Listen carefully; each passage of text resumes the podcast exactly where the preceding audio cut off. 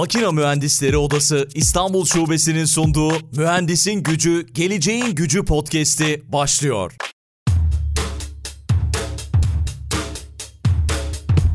Mühendisin Gücü, Geleceğin Gücü podcast'inin yeni bölümünden herkese merhaba. Bu bölümde yine çok farklı bir konuyu, çok merak ettiğimiz bir konuyu konuşacağız. Uzay konuşacağız ve sürdürülebilir uzay konu başlığımız. Konuğum da şu anda Almanya'da Alman Uzay ve Havacılık Ajansı'nda proje müdürü olarak çalışıyor. Doktor Işıl Şakraker Özmen konuğum. Işıl hoş geldin, selamlar.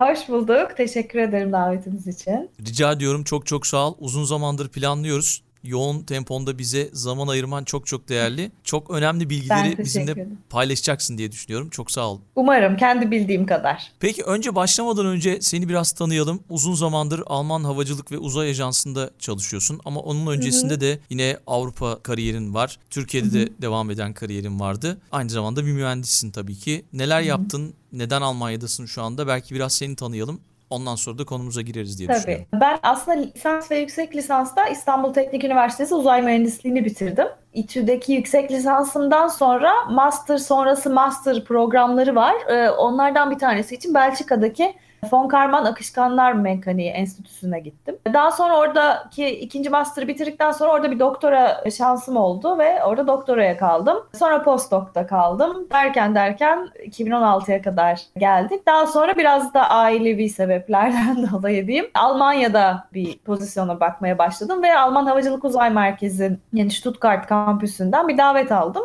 O şekilde 2016 Ağustos'tan beri de Alman Havacılık Uzay Merkezi'nde Stuttgart'taki Yapı ve Tasarım Enstitüsü'nde çalışıyorum. Çok fazla mühendisimizin olduğunu biliyorum bu arada Alman Havacılık Uzay Ajansı'nda. Sebebi nedir? Hani son yıllar içerisinde uzayla ilgili çok fazla gelişme var. Bu bölümde de konuşacağız aslında ama yani Hı-hı. sen nasıl görüyorsun bunu? Bunun sebebini? Türklerin olmasını mı yoksa genel evet, olarak? Evet yani Türkiye'deki e... mühendislerin Hı-hı. ya da işte ne bileyim göçmenlerin Hı-hı. de diyebiliriz. Almanya'da da çok fazla göçmen Hı-hı. var. Eminim ki Alman Havacılık evet. ve Uzay Ajansı'nda da vardır. Var aslında şöyle Almanya Avrupa'da Fransa, Almanya, İngiltere, İtalya bunlar uzay alanında çok büyük bütçeler ayıran ve aslında geçmişi de olan ülkeler. O nedenle hani Türkiye'de çok fazla seçeneği olmayan bir alan ama dediğin gibi heveslisi çok olan bir alan ve her geçen sene daha fazla bu uçak ya da havacılık ve uzay alanında da bölüm açılıyor Türkiye'de değişik üniversitelerde. Mesela ben okulla yani üniversiteye girdiğim sene 2003'te sadece İTÜ ve ODTÜ'de vardı. Bugün bildiğim kadarıyla 5-6 tane üniversitede bu bölüm var. Yani daha çok mezun da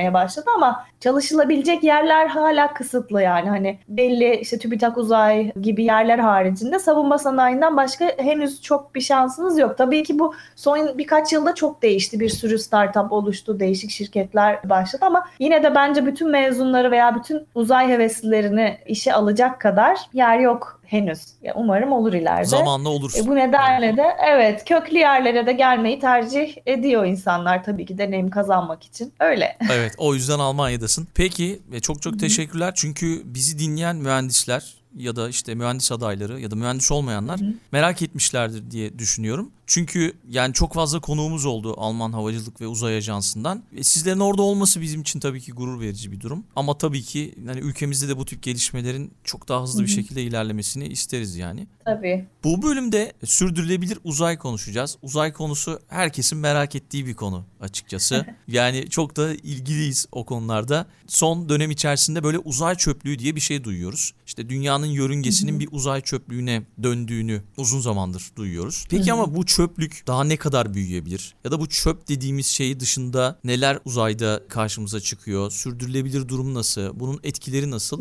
Daha doğrusu şöyle genel olarak bize bir değerlendirmeni istiyoruz. Uzaydaki son durum nasıl? Tabii. Aslında sürdürülebilir uzay kavramı son yıllarda daha çok konuşulmaya başlandı. Başka bir sürü durum gibi iklim değişikliği vesaire hani şu an yaşamakta olduğumuz sürecinde bir ürünü. Sürdürülebilirlik ne demek aslında biraz ona bakmak lazım belki. Sürdürülebilirlik sürdürülebilirlik söylemek de zor oluyor Türkçesine. Evet. Sürdürülebilirlik yani bir şeyi sonsuza kadar yapabilir misiniz, yapamaz mısınız? Değil mi? Hani zararları büyümeden bu işe evet. devam edebilir miyiz sonsuza kadar? E, edemeyiz tabii ki. Çünkü tükettiğimiz bazı şeyler var, verdiğimiz belli bir zarar var. Ve uzayda sürdürülebilirlik de aslında sadece işte karbon emisyonundan veya yarattığımız çöplerden ibaret değil. Mesela Avrupa için konuşmak gerekirse 2050 yılında Avrupa Birliği şöyle bir hedef koydu. Hani yeşil mutabakat diye çevriliyor sanırım Türkçe'ye. İşte e, European Green Deal. 2050'de Avrupa kıtası tamamen işte e, karbon ayak izi sıfırlanmış. Hani net karbon salınımı sıfırlanmış bir kıta olacağız diye bir hedef. E tabi uzay endüstrisi de bundan çok bağımsız değil. Tabi uzay sektörü de buna tabi, bu kurala tabi olmak durumunda. O yüzden Avrupa Uzay Ajansı veya ülkelerin ajansları da bu konuda bazı yatırımlar yapıyorlar. Bir takım projeler yapıyorlar. İşte yaptığımız, atıyorum kullandığımız malzemeleri daha nasıl yeşil, doğa, doğa dostu, ekolojik hale getirebiliriz gibi. Sürdürülebilir, uzayda sürdürülebilirliğin yani bir yerde dünya üzerindeki kısmı var. Buna aslında tasarım, üretim, fazlarını dahil edebiliriz. Çünkü bir şey tasarlarken atıyorum kullandığınız bilgisayarın kullandığı elektrikten işte bir şey üretirken atmosfere saldığınız gazlar olabilir, yine harcadığınız elektrik olabilir, kullandığınız e, ham maddelerin atıyorum fosil yakıtlar benzeri hani öyle bir analoji kurabiliriz. Sonsuza kadar böyle bir kaynağınız var mı yok mu? Bunu sonsuza kadar üretebilecek misiniz? Bu malzemeleri bulabilecek misiniz? Gibi sorular var. Daha sonra tasarım ve üretimden sonra bunu uzaya gönderdiğiniz roket yani fırlatma aşaması var ve e, roket yakıtlarının yeşil yakıtlara döndürülmesiyle ilgili çok fazla çalışma var bugün. Roketlerin tekrar tekrar kullanılmasını sağlayan işte bugün SpaceX'in gördüğümüz hani o ilk aşamalarını daha da son aşamalarını geri indirdiği gibi fırlatma endüstrisinin sürdürülebilirliği konusu var. Burada özellikle yakıtlarla ilgili çok fazla çalışma yapılıyor. Daha sonra uydu yörüngeye ulaştıktan sonraki operasyonel kısmı var. Bu operasyonel kısmında aslında uzay çöplerinden bahsedebiliriz. Ve, ve son bir kısmı daha var aslında. Bu uyduların işi bittikten sonra bu uyduların ne yapacağız gibi. Uzay çöpleri kısmı aslında sadece bu son iki aşamada devreye giriyor. Yani ee, o zaman şöyle uzay sürdürülebilirliği konusunda uzay çöpleri hı. sadece bir madde e, öyle diyelim. Bir madde evet. Onun dışında işte Hı-hı. yörüngenin kalabalıklığı, işte uzayın güvenliği belki bunu da ekleyebiliriz. Onun dışında Tabii. senin söylediğin faktörler. Ben sadece Hı-hı. çöplere odaklandım çünkü herhalde bizim sadece gördüğümüz ya da en çok konuşulan popüler olan konu Tabii. olduğu için yanlış bir giriş olduysa bu, şimdiden özür dilerim. Yok yanlış bir giriş olmadı çünkü işin profesyonelleri için de bu yeni bir konu. Yani evet, evet çok uzun zamandır Kessler sendromu diye bir şeyden bahsediyoruz 1978'den beri ama bu diğer aşamaları işte özellikle tasarım ve üretim kısmıyla ilgili olan ve daha çok işte yeşil malzemelere, yeşil proseslere, yeşil yakıtlara geçme kısmı görece daha yeni e, diyebiliriz. Mesela uzay sonsuz gibi görünüyor ama sonsuz gibi görünse de sınırlı miktarda bir fiziksel alana sahip anladığım kadarıyla. Dolayısıyla Tabii. yani işte daha çok medyada, ana akım medyada hep biz o şeye işte uyduların işte 4000 tane aktif uydu var. işte ya da bilmiyorum kaç tane Hı-hı. daha fazla. O uyduların Hı-hı. orada ne olacağı konusunda işte SpaceX Hı-hı. Gidiyor tekrar geri dönüyor.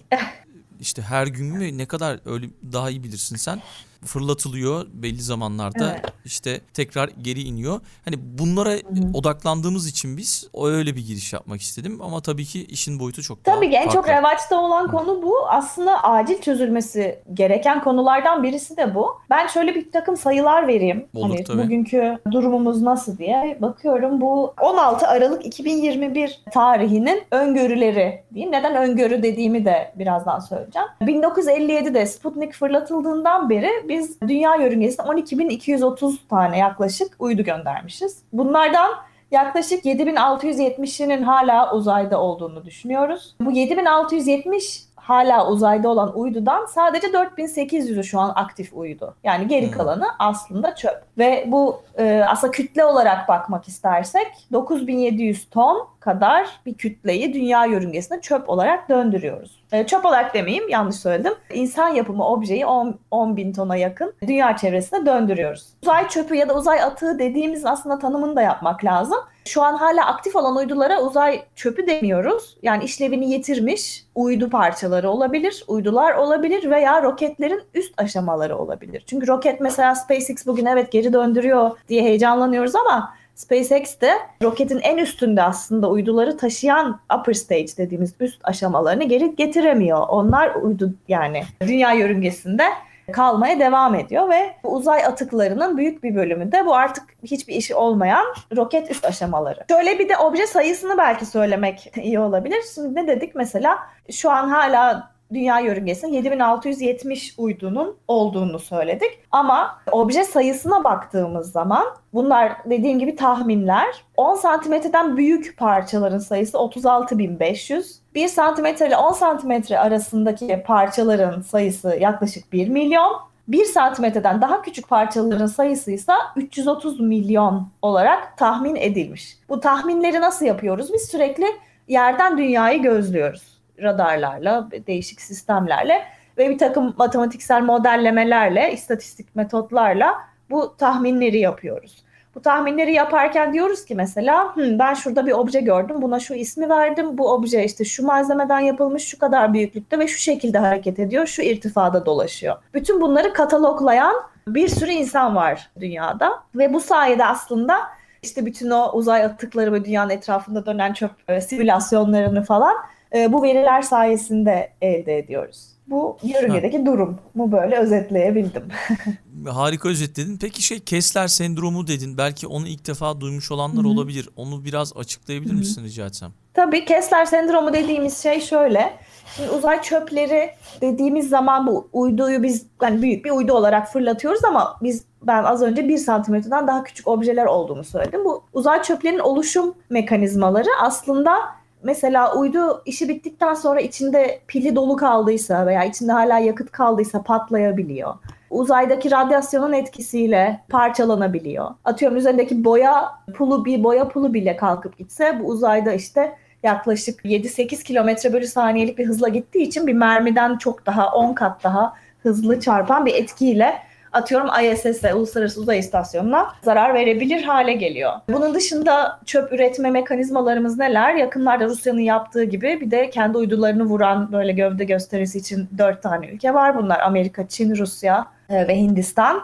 Bu şekilde de bir uydudan binlerce çöp üretme şansınız oluyor. Kessler sendromu diyor ki, daha doğrusu John Kessler NASA'da çalışan bir bilim insanı 1978 yılında yanlış hatırlamıyorsam diyor ki biz o kadar çok şey göndereceğiz ki ve bunlar birbirine çarpıp kazalar olup o kadar fazla daha da fazla çöp üretecek ve bu daha da fazla çarp işte oluşan çöpler de birbirleri çarparak böyle eksponansiyel bir şekilde zincirleme e, giden bir şekilde o kadar çok çöp olacak ki yörüngede biz artık dünyadan hiçbir şekilde hani uzaya doğru gidemez hale geleceğiz. Buna Kessler sendromu diyoruz. Kessler sendromu durumunda ne demek oluyor bu? Artık hiçbir fonksiyonel uydumuz yok yörüngede ve dünyadan dışarı çıkamıyoruz. Yani kendimizi hapsetmiş durumdayız. Ayrıca bugün uydular sayesinde bir sürü uzay altyapısı sayesinde kullandığımız navigasyon olsun, dünya gözlem uyduları olsun. Mesela bugün iklime dair verileri uydular sayesinde alıyoruz. Tarımsal zirai bilgileri uydular sayesinde alıyoruz. İşte atıyorum bir afet bölgesine müdahaleye giden işte polisler, itfaiyeler uydu sistemleri kullanıyorlar. İşte cep telefonumuzda kullanıyoruz. Hani sadece navigasyon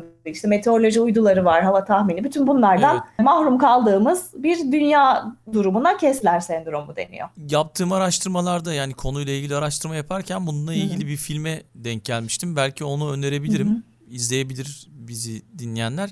Gravity adlı bir filmde bu konu evet. işlenmiş 2013 yılında. Hı hı. E, orada da güzel anlatıyor. Ben de baktım filme. Bu arada bir film daha önermiştin sen başka bir yayında. Onu da ilerleyen dakikalarda öneririz. E, sanırım bir tane de Kore filmi var. Böyle bu çöpleri gidip toplayan insanların olduğu falan biraz böyle gelecekte geçen. O kadar çok çöp olmuş ki böyle. Hani insanlar kendi uzay mekikleriyle gidip böyle çöpleri topluyorlar falan. Öyle de bir tane güzel Kore filmi var. Onu da ya, tavsiye edebilirim. Şey mi o yani oradan bir gelir elde etmek için mi yoksa tamamen çevreye? Ya yani işte uzay... böyle şey yok yok gelir tabii aynen. Ha, o, yani bilim kurgu bir film. Ha, Olabilir ama bilim kurgu filmlerindeki her şey gerçeğe dönüşüyor belli evet. bir zaman sonra. Ya yani belki evet. biz görür müyüz bilmiyorum da belki de görürüz.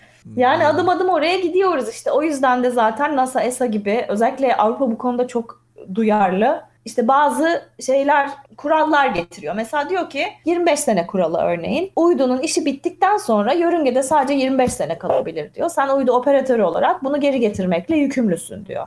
Tam Ve da, bunun tam, değişik yöntemleri var. Ee, tam da onu soracaktım. Yani işte hı hı. çözümler neler diye soracaktım. Evet, yani nasıl mücadele ediyoruzun aslında evet. aslında bir hukuki tarafı var bu işin, bir de teknik tarafı var. Hukuki tarafını şimdi uzay hukukçusu arkadaşlar belki daha iyi anlatırlar ama şöyle bir durum var. Şu an Elon Musk veya Jeff Bezos ben 10 bin tane, 20 bin, 40 bin tane uydu fırlatacağım dediği zaman onu durduracak hiçbir mekanizma yok. Veya şöyle söyleyeyim yasal yaptırımı olan hiçbir ülke anlaşması da yok. Sadece bazı böyle prensipte anlaşılan şeyler var, rehberler var. Atıyorum siz ESA üzerinden, NASA üzerinden fırlatıyorsanız uydunuzu ESA bunları şart koşuyor ama gidersiniz Çin'den Hindistan'dan fırlatmak için bir slot alırsınız. Kimse size bir şey diyemez. Aynı şekilde mesela bugün sivil havacılıkla örnek vermek gerekirse sivil havacılık kuralları var. Bu konuda bütün ülkeler mutabık kalmış. Bazı havacılık kuralları var. Daha doğrusu hava trafik kuralları var değil mi? Mesela atıyorum kontrol kuleleri var. İşte uçak sen şuradan git sen buradan git diyen. Fakat uzay için maalesef böyle bir space traffic kontrol şeyi yok yani. En büyük eksikliklerden birisi de bu. Bu hem teknik olarak zor bir durum hem hukuki olarak. Çünkü mesela yakın zamanda yani geçen sene Elon Musk NASA ile bir anlaşma yaptı. Ama tamamen bireysel bir anlaşma. Dedi ki eğer dedi benim bu Starlink uydularım herhangi bir NASA uydusuyla çarpışmak üzere olursa önce biz çekileceğiz. Mesela bu hani uzay trafik kontrol kurallarına bir örnek ama topluca işte kim kimle çarpışırmak üzereyse kim manevra yapacak, kaçma manevrası yapacak şöyle böyle bunu düzenleyen bir hani global uzay trafik kontrol mekanizmamız maalesef yok. Bu çok önemli bir eksik ama dediğim gibi bunun hem hukuki hem de teknolojik tarafı var. O kadar kolay değil. Ülkeler anladığım kadarıyla yani, bireysel olarak da yani bir takım çareler arıyorlar farklı farklı ülkeler. Hı hı. Avrupa'da da başı çekiyor herhalde senin de dediğin gibi. Yani evet biraz daha tabii Avrupa hani NASA gibi tek ülkenin ajansı olmadığı için daha onlar bir araya gelip ancak beraberce bir şeyler yapabildikleri için biraz daha böyle olmak durumunda sanıyorum. Hani Hindistan'da filan açıkçası çok duymadım oradan ya da Çin'den hani çok da bilemiyoruz Çin içinde neler döndüğünü ama evet. Avrupa gerçekten çok aktif bu konuda. İşte bu 25 sene kuralı var. Onun dışında siz diyor bunu kontrollü veya kontrolsüz şekilde indirebilirsiniz uydunuzu işi bittikten sonra diyor. Kontrollü indirmek demek sizin belli dünyada belli bir noktayı hedef alıp mesela işte hiçbir e, e, yaşamın veya kara parçasının olmadığı, atıyorum büyük okyanusun ortasında bir yere indirmeyi seçebilirsiniz. Buna kontrollü indirme diyoruz. Fakat bu çok da kolay değil ve çok da masraflı bir şey yani işte. Kontrolsüz geri getirmeyi tercih ediyoruz. Fakat bu durumda da nereye ineceğini bilmediğiniz için inmesiyle ilgili bazı rehber kurallar var diyeyim. Mesela diyor ki işte eğer diyor atmosferde yandıktan sonra parça o kadar küçük olmalı ki hani birinin kafasına düştüğünde kimse zarar vermeyecek kadar küçük olsun. Veya işte çarpma enerjisi belli bir seviyenin altında olsun. Çarpma riski işte belli bir sayının altında olsun. Bu takım bu hesapları yapıp siz uydu fırlatılmadan önce işte mesela Avrupa Uzay Ajansı ESA'ya sunmanız gerekiyor. Benim çalıştığım konular daha çok bu işte atmosferde uyduları nasıl daha iyi yakarız bu kontrolsüz giriş sırasında ya odaklı. Yani uydunuzu siz nasıl aslında çok sağlam yaparsınız ki fırlatmada ve dünya yörüngesine kaldığı atıyorum 25-20 sene boyunca sağlam durduğu halde görevi bittikten sonra atmosfere girişte tamamen veya büyük çoğunluğuyla yanmasını sağlayabiliriz. Bu biraz daha malzeme ve yapı teknolojileri. Benim de çalışma konularım aslında burada daha çok ama Dediğim gibi çöplerle mücadele konusunda aslında üç ana başlıktan bahsedebiliriz. Birincisi bilmemiz gerekiyor yukarıda ne olduğunu. Yani gözlemlememiz gerekiyor işte nerede ne çöp olduğunu. Buna yönelik işte mesela Uluslararası Uzay İstasyonu'na uyarılar gidiyor işte yakınlarda olduğu gibi. Şöyle bir yerden çöp gelecek siz hani saklanın veya e, bir uydu operatörüne haber gidiyor. Diyor ki işte şu saatte şu tarihte şöyle bir riskle yanınızdan şöyle bir uydu geçecek. Ne yapıyorsanız yapın. Hani kaçış manevrası yapacak kabiliyetiniz varsa yapıyorsunuz. Yoksa da öylece bekliyorsunuz gerçekten çarpışacak mıyız diye. Bu bir kısmı. Üçüncü kısımda temizlemeliyiz teknolojileri. Bu gelecek uydu, yani gelecekte fırlatacağımız uydularla değil hali hazırda şu an yörüngedeki çöplerle alakalı teknolojiler. Bu ne demek? Kessler sendromundan bahsetmiştik. Aslında bunun böyle simülasyonları yapılırken e, mesela ESA'nın bu konuda çok güzel görselleri de var. Sayfasından görebilirsiniz. Diyor ki eğer diyor bu çöpleri olduğu gibi bırakırsak ama bundan sonra da hiç çöp üretmezsek dünya yörüngesindeki çöp sayısı ne olur? Ve maalesef artmaya devam ediyor. Çünkü bunlar çarpışmaya devam ediyorlar, parçalanmaya devam ediyorlar, patlamaya devam ediyorlar. O sebeple bizim aktif olarak bir şey yapmamız gerekiyor. Yoksa çöp sayısı yıllar içinde artmaya devam ediyor. İşte bu yüzden temizlemeliyiz kısmı çok önemli. Temizlemeliyiz derken ne gibi teknolojilerden bahsediyoruz? Gidip çöp kamyonu gibi gidip oradan çöpleri alıp dünyaya getirmekten bahsediyoruz. Ee, bununla ilgili mesela işte e, Astroscale diye bir şirket yakın zamanda bir deneme yaptı. İngiltere bu konuda çok çalışma yapıyor. Remove Debris diye bir CubeSat platformunda bunu gitti denedi. Mesela uydudan bir tane zıpkın fırlattı, işte bir çöp yakaladı bunu denemesi. Veya bir ağ attı, işte bir çöp parçasını tutabildi mi uzayda gibi bu tarz teknolojilerin test aşamaları. Maalesef şu an bugün aktif olarak bunu yapabilecek bir teknolojimiz yok. Yani bütün fırlatılan uydular şu an bu teknolojiler uzayda çalışıyor mu? Bu fikirleri uygulayabilir miyiz? Veya atıyorum bir örümcek bacakları gidip sarıp çöp parçasına geri getirebilir miyiz gibi teknolojileri test ediyoruz. Çünkü çok kolay değil. Öncelikle bu çöplerin nerede olduğunu üç boyutlu bir uzayda bulmanız gerekiyor. Ona yaklaşabilecek teknolojiniz olması gerekiyor. Sonra onu tutup ve tekrar aşağı uygun bir şekilde hani kimsenin kafasına düşünce zarar vermeyecek şekilde indirmeniz gerekiyor falan. Bir de işin bu kısmı var. Yani aslında üç aşamada toplayabiliriz. Gözlemlememiz gerekiyor. Önce bilmemiz gerekiyor e, yörüngedeki durumu. Artık kirletmememiz gerekiyor ve temizlememiz gerekiyor. bu şekilde. Peki biraz Türkiye tarafına dönsek Türkiye Uzay Ajansı Tabii. kuruldu biliyorsun. Eminim ki sen de takip ediyorsundur. Belki Tabii. sektörde de herkes takip ediyordur. Dünyada da takip ediyordur bu konuyu. Hı-hı. Bu konuda neler söylemek istersin? Ya bence çok önemli bir aşama. Özellikle sivil bir uzay ajansımızın olması e, uzun zamandır aslında hepimizin beklediği bir adımdı. Aslında uzun zamandır da konuşulan bir adımdı ama nihayet bu şekilde hani faaliyete geçmiş olması çok güzel. E tabii bütçesi eksik, insanları eksik belki ama gerçekten çok önemli bir adım ve önümüzdeki dönemde çok fırsatlar yaratacağını düşünüyorum ben. Yani bugün çok eleştirebiliriz işte şu da olsaydı bu da olsaydı o kadar bütçeyle o iş yapılırmış. Aya serten işten bahsediyoruz mesela. Ama bu konuda da çalışan gerçekten özellikle TÜBİTAK Uzay'da çok değerli insanlar var. Hani onların da hakkını yememek lazım. Canla başla çalışıyorlar güzel bir iş yapmak için. Bence çok önemli bir adım. Yeterli mi şu anda belki değil ama işte yavaş yavaş oluyor bu işler. Biz de hani bu anlamda çok en gelişmiş ülkelerden birisi değiliz. Daha geç evet. geldik oyuna ama bu da işte bu yeni uzay dediğimiz New Space diye geçen e, alanın belki bir şansı artık herkes uzaya bir şey fırlatabilir hale geldi. Ve Türkiye'de bunu neden yapmasın? Sürekli zaten Elon Musk'la irtibat halindeyiz. Ondan da destek alıyoruz ya da deneyimlerinden yararlanıyoruz bilmiyorum. Orada da bir işbirliğine belki gidilecektir diye düşünüyorum. Peki şeyden bahsedeceğim sana. E, NASA verilerine göre Mart 2020 itibariyle uzaya çıkan 566 kişinin yalnızca 65'i kadın. evet. Sen başka bir yayına katılmıştın. Onu çok ilgiyle takip etmiştim ben. Geçen sene olabilir ya da bu sene. Orada bir film önermiştin. Gizli Sayılar Türkçesi. Evet, Hidden, Hidden Figures. Figures. Yanılmıyorsam Oscar'lı bir film. Evet. İşte üç siyahi kökenli kadının NASA'da ilk defa Hı-hı. aldığı görevler mühendislik olarak tabii. Güzel bir film bu arada. Evet teknik Sen... insan olarak. Evet evet. Hı-hı. Yani herkesin o filmi izlemesini tavsiye ederim. O filmi de zaten senden Hı-hı. sonra çok çok teşekkür ediyorum. Atlamışım o filmi ve tavsiye ettim. Tavsiye ettiğim herkes de çok çok beğendi. Bu konuda neler söylemek istersin? Yani kadınlar niye az? Hı-hı. Ya aslında ben bu konularda konuşmayı seviyorum. Çünkü şöyle aslında e, biz bu sektörde gerçekten az sayıda kadınız ve sizin yaşadıklarınız aslında biraz sizi hafif aktivist olmaya da itiyor. Yani böyle azılı feminist demek istemiyorum ama evet. açıkça bir ayrımcılık ve hani sistematik bir ayrımcılık olduğu zaman veya bir eşitsizlik olduğu zaman insanı buna biraz da isyan edesi geliyor. Ve hani bunun işte Türklükle vesaireyle etnik kökenle bir alakası yok. Tamamen kadın olmakla ilgisi var. Yani işte İspanyol kadın da, İtalyanı da, Amerikalısı da, Fransızı da, Almanı da genelde benzer deneyimler yaşıyor. Ve siz birazcık aktif olmaya itiyor yani bu mecburen. O yüzden ben de böyle konuşmalar yapıyorum. Araştırmayı da sevdiğim konulardan. Hatta e, ilgisini çeken varsa Twitter'da bu konuda böyle bir kitap listesi paylaşmıştım bir ara. Aa süper. Ee, Biz de onu paylaşalım. Kon, Podcast'ın açıklama tabii. kısmında.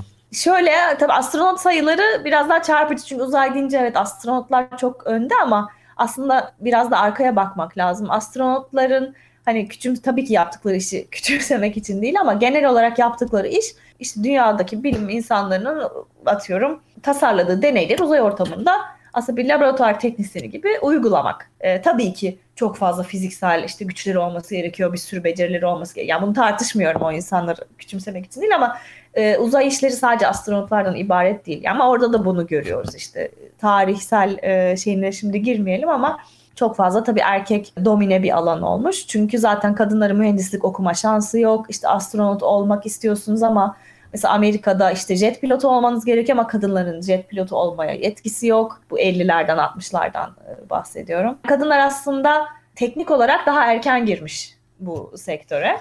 Evet. İşte orada da mühendis olarak girmemişler ama işte bilgisayar, hani insan bilgisayar olarak başlamışlar.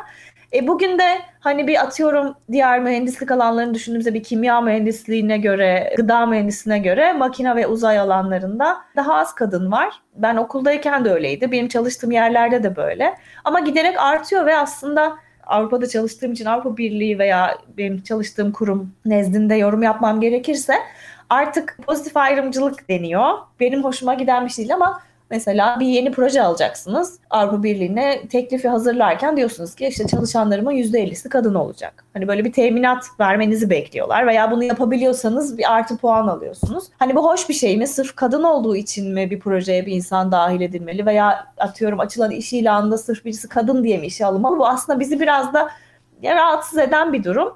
Ama böyle bir geçiş dönemi olmak zorunda maalesef. Yani maalesef şu an bu pozitif ayrımcılığı yaşamak zorundayız ki %50'ye geldiğimizde belki %50'si kadın %50'si erkek ve bunu aslında sadece kadın erkek değil bunun içinde engellisi var işte LGBTİ artı bireyler var hepsinin yani bütün ayrımcılığı ortadan kaldırabildiğimiz zaman artık bu pozitif ayrımcılığı konuşmuyor olacağız. Maalesef biz o döneme denk geldik. Öyle yani. biz de mesela bir bölümde Formüle 1'de kadın mühendis olmak diye bir başlık koymuştuk. Hı hı. Ee, ondan sonra benzerdir tahmin ediyorum. Bir mühendis, ee, bir mühendis e, konuğumuz dedi ki mühendisin kadını erkeği olmaz. Bence bu başlık yanlış dedi. Formula 1'de mühendis olmak deyin direkt. Yani hmm. mühendisin kadını ya erkeği. Keşke öyle olsaydı. Çok evet, doğru. Yani... Çok doğru. Ama pratikte böyle değil maalesef hayat. Evet yani maalesef. Yani bir kadın bugün işte hani Türk Alman'da dediğim gibi bundan tamamen bağımsız olarak konuşuyorum. Hani benim kendi iş arkadaşlarım için Alman kadınlar için de de gözlemlediğim, tanık olduğum şeyler. Bir kadın her zaman yani bugün için geçerli olmak üzere er, bir erkeğe göre kendini daha fazla kanıtlamak durumunda kalıyor. Özellikle yönetici pozisyonlarına gelmek için. İşte özellikle çocuk doğurduğunuz zaman ki Almanya bu işte hani iyi yerlerden bir tanesi yine sıkıntılar çıkabiliyor. İşte annelik izninizle ilgili veya hamileliğiniz süresindeki iş hayatınızla ilgili. E zaten mesela eşit maaş diye bir şey hiçbir ülkede yok bugün. Hani aynı işi yapan bir erkekle bir kadın maalesef hiçbir ülkede aynı maaşı kazanmıyor. Hani bu gelir eşitliğini hiç kimse henüz e, yakalayabilmiş değil. Hani ülke ortalaması olarak konuşuyorum. Bizim sektörde de çok farklı değil. O zaman Öyle. çok daha ilerleme kaydetmemiz gerekiyor.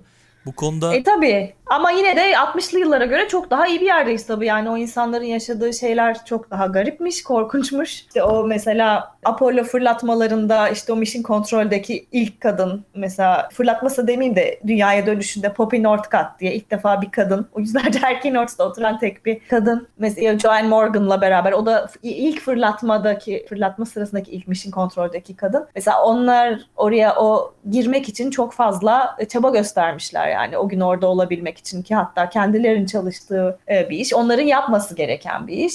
Ama işte mesela oradaki diğer erkeklere öncesinde briefing verilmiş. İşte bu kadınlar evet kadın ama onlardan kahve isteyemezsiniz. Onlar orada bir teknik iş yapmak için oradalar. İşte ne bileyim orada kadınlar tuvaleti yokmuş falan evet. filan hani ama işte orada bir Oradan de buraya gelmişiz. Yine çok iyi bir yerdeyiz. Evet evet ya bir ama... de ama siyahi oldukları için hani Değil mi orada? Yok bunlar onlar değil. Bu Hidden Figures'tekiler değil. Ha, onlar, onlar evet değil. onların bir de ekstra ırkçılık evet siyahi evet. ırkçılığa da maruz kaldığı durum var. Bu o, o kadınlar değil bunlar. Bunlar baya böyle sarışın beyaz e, kadınlar. Buna hani rağmen yani belki, onların... kadınlar tuvaletinde olmaması veya işte bunlardan kahve istenmesi Yokmuş demek ki siyah beyaz yani fark hani bunlara kahve istemeyin diye bir açıklama yapılması gerekmiş işte. Enteresan. Peki yavaş yavaş sona geldik. Çok da güzel gidiyor sohbetimiz. Hı-hı. Tabii şeyden de bahsetmek istiyorum. Topluluklardan da bahsetmek istiyorum biraz. Hı-hı. Hem Makine Mühendisleri Odası İstanbul Şubesi böyle bir podcast Hı-hı. yapıyor. Bizleri buluşturuyor ve işte Hı-hı. sizlerin başarılarından bahsediyoruz. Ve aynı zamanda da tabii sen de böyle topluluklarla iç içesin. Bunların Hı-hı. mesleğe sana katkısı nasıl? Genel anlamıyla şöyle bir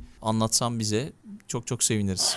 Tabii yani aslında bu belki uluslararası öğrenci organizasyonlarıyla daha üniversitedeyken başlıyor. Orada edindiğiniz hani network ama hani profesyonel network'ten bahsediyorum işte dayı, amca, teyze, hala değil. Evet. Ee, beraber bir iş yaptığınız insanlarla evet bazı yerlerde etkili doğru Evet. hani başka ülkelerde de ama işte hani daha çok beraber iş yaparak deneyim ortak deneyiminiz olduğu insanları biriktirmek gerçekten çok değerli ve bu sayede aslında daha sonra iş bulabiliyorsunuz işte doktora pozisyonu bulabiliyorsunuz hani kariyeriniz boyunca önceden tanışmış olduğunuz insanların gerçekten çok faydası oluyor mesela Evet. biz şu an Almanya'ya hani böyle sonradan gelen hani kalifiye insanlar olarak diyeyim yüksek öğrenimli Türk göçmenler diye bir mesela çalışma grubu kurduk ve bu da böyle bütün Almanya genelinde aslında Türkiye Mühendis Mimarlar Birliği Derneği'nin altında ama mühendis ve mimarlarla da sınırlı değil. Ve hani bizim gibi sonradan gelmiş ve hani daha kalifiye mesleklere sahip insanları bir araya getiren bir grup bu. Seminerler düzenliyoruz. İşte pandemi sebebiyle tabii çoğu online oldu ama oradan çok fazla insanla tanışabiliyoruz. Evet. Ee, oradan tanıştığımız insanlarla ortak belki iş dışı böyle ek projeler yapabiliyoruz. İşte veya hiç olmadı yani sosyal hayatınıza faydası oluyor böyle yabancı bir ülkedeyken. Doğru. Yani Öyle yani yüksek öğrenim network görmüş. önemli. Çok çok önemli. Yüksek öğrenim görmüş Türk göçmenler grubuna biz de çok teşekkür ediyoruz. Oradan birçok konuğumuz oldu. Ağırladık. Onlardan biri de sensin. Çok çok teşekkürler. Ben başarılarının devamını diliyorum. Çok teşekkür ederim davet ettiğiniz için. Rica ederim. Konuşma fırsatı verdiğiniz için. Seni takip etmeye devam edeceğiz. Umarım bu bölümde de güzel geri dönüşler alacağızdır. Öyle tahmin ediyorum. Çok çok sağ ol. Tabii yani dinleyenlerden sorusu olan belli bir konuda biraz daha detay merak eden varsa da her zaman bana ulaşabilir. Tamam mutlaka ulaşacaklardır. O zaman Işıl son sözü sana bırakıyorum. Mühendisin gücü, geleceğin gücü.